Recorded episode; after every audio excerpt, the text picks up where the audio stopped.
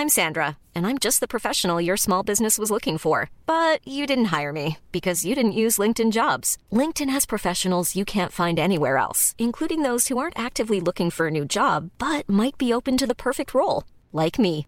In a given month, over 70% of LinkedIn users don't visit other leading job sites. So if you're not looking on LinkedIn, you'll miss out on great candidates like Sandra. Start hiring professionals like a professional. Post your free job on linkedin.com/people today.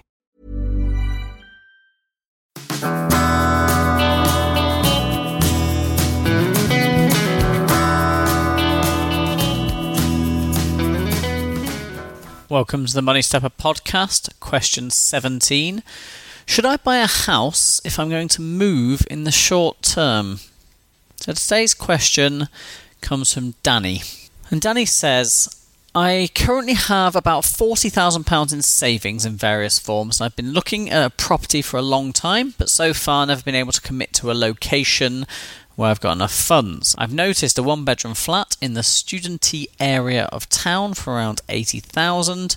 It's not a bad location for myself to get to work, so I could happily but get a buy to live mortgage there. Considering I can put half the value down as deposit, I should get a decent rate. The problem is that come April, it's a little up in the air as to where I'll be. I'll either still be at the same place of work or I may have moved somewhere else. What's the likelihood and the hoops I'd need to jump through to be able to change the mortgage to a buy to rent? The property can get rental of 475 according to the details, so about 7% return minus the mortgage costs. If I were to rent it, it would probably be to students, mainly postgrads, and it's not too far from town, so maybe young professionals. Do you have any thoughts on the feasibility of this? My family would still be here, so I'd be able to rely on them to day to day look after the house if there was any issues and I wasn't there. Right, long question, Danny. Let's tackle it from both sides. Firstly, your question is whether it's easy to change from a residential mortgage to a buy to let mortgage. Well, it's possible.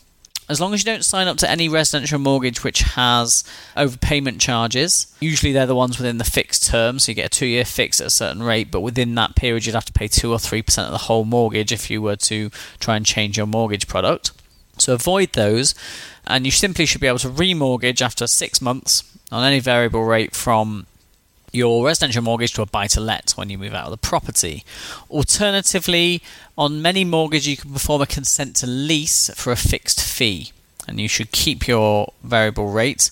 Uh, depending on the mortgage, to have a talk with the mortgage providers.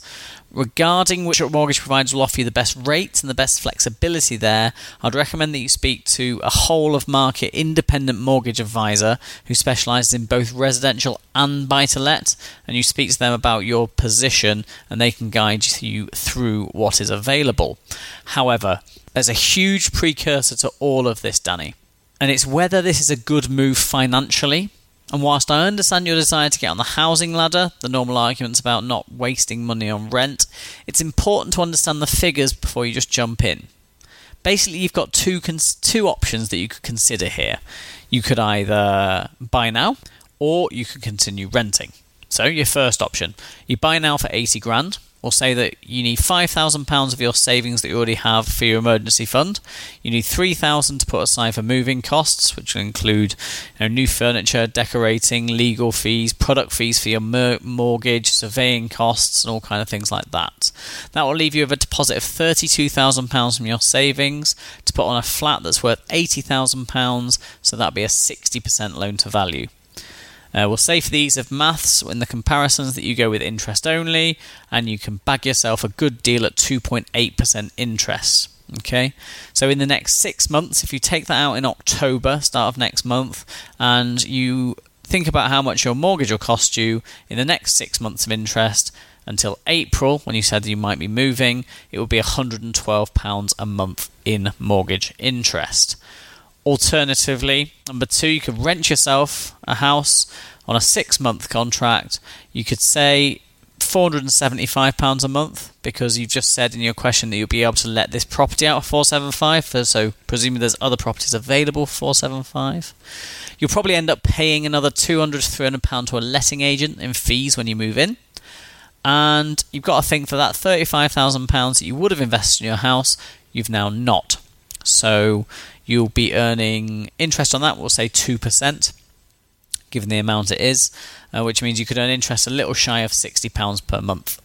So we need to do a comparison of those costs. Uh, if you want to see this, it's easier to visualize when you can actually see it. Show notes, moneystepper.com forward slash question 17. The first option, buying, costs you £3,000 up front, and it costs you £112 per month for six months. So between October and April, you'll spend £3,672. But we need to include capital growth on the property. We'll estimate uh, over six months, we'll conservatively say 1.5% increase. So your annual increase about 3%, quite conservative based on historical house prices. And so you add another 1200 to that. So your net cost is the cost less the capital. Um, so the, the impact on your net worth will be a decrease by around £2,500. Second option, renting, costs you £415 per month, which is the rent of 475 less your interest of 60 that comes back in. That's going to decrease your net worth by 2490 So financially over those 6 months, they are about the same from a financial standpoint. But there's things you need to think about. The longer you live in that flat, the better the buying option becomes because if you live in it yourself, uh, with the capital growth and the lower interest payment compared to the rent, then you're actually going to be financially better off by buying. So try and work out the likelihood that you're going to be there longer than April and try and build those probabilities into your maths for this comparison.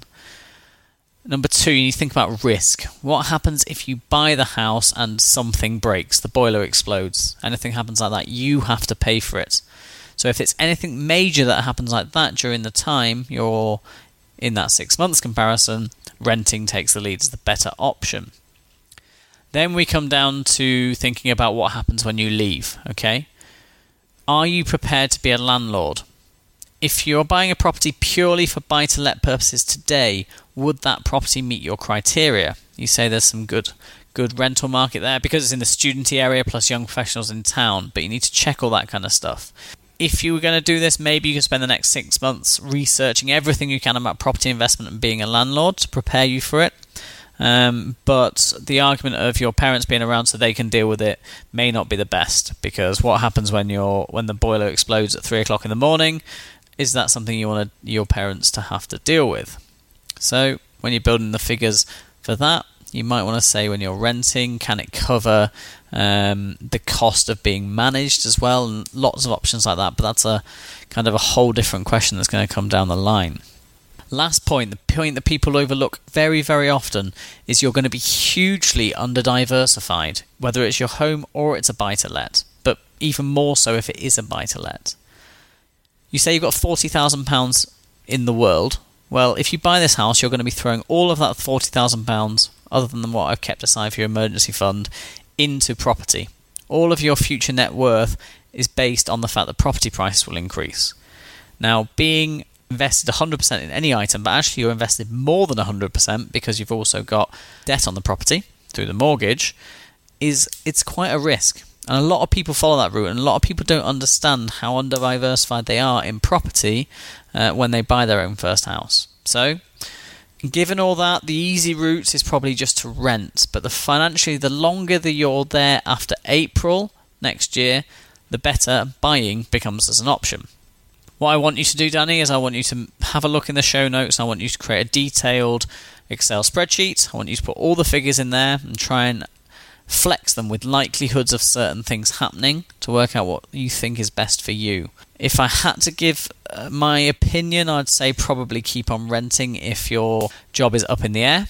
Because whilst the averages might make buying financially better, if something serious does happen, that could put you in a bad position those six months. And equally, I don't want you to becoming a buy to let landlord accidentally. Um, that's often not the best way to get into it.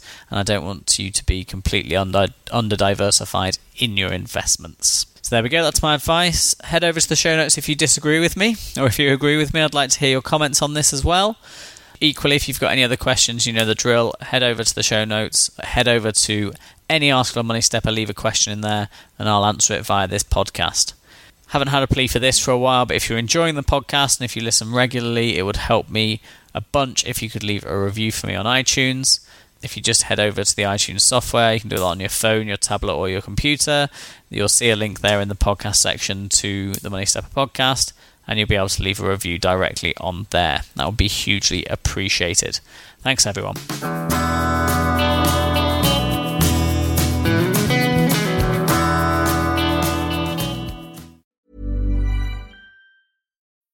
When you need mealtime inspiration, it's worth shopping Kroger, where you'll find over 30,000 mouthwatering choices that excite your inner foodie. And no matter what tasty choice you make, you'll enjoy our everyday low prices, plus extra ways to save, like digital coupons worth over $600 each week. You can also save up to $1 off per gallon at the pump with fuel points. More savings and more inspiring flavors make shopping Kroger worth it every time. Kroger, fresh for everyone. Fuel restrictions apply.